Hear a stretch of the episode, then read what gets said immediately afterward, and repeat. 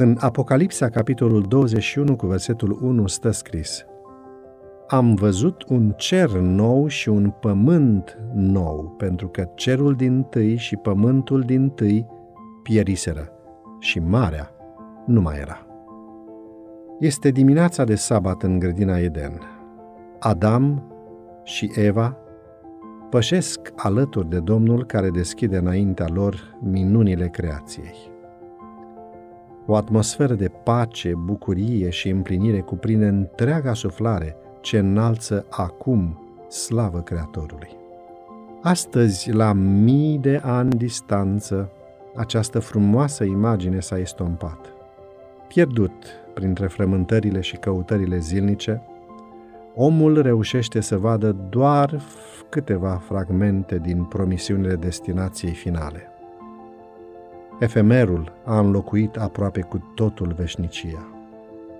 Identitatea mea de așteptător este marcată de a doua venire a Domnului Hristos și de sabat, ziua în care îmi arăt recunoștința și mă închin înaintea celui care îmi susține viața. Îmi reafirm astfel dorul după edenica întâlnire cu Tatăl meu. Este timpul, dacă nu am făcut aceasta până acum, să aduc gândul veșniciei în viața și în familia mea, să fac din regina zilelor săptămânii o adevărată pregustare a întâlnirilor sabatice din cer. Autoarea Ellen White scria, citez, Domnul Isus vine să ne prezinte avantajele și minunata imagine a lumii de sus, pentru ca atracția cerului să devină familiare gândurilor noastre – iar pe culoarele memoriei noastre să fie atârnate tablourile frumuseții cerești și veșnice. Este făgăduința lui Dumnezeu o realitate pentru tine?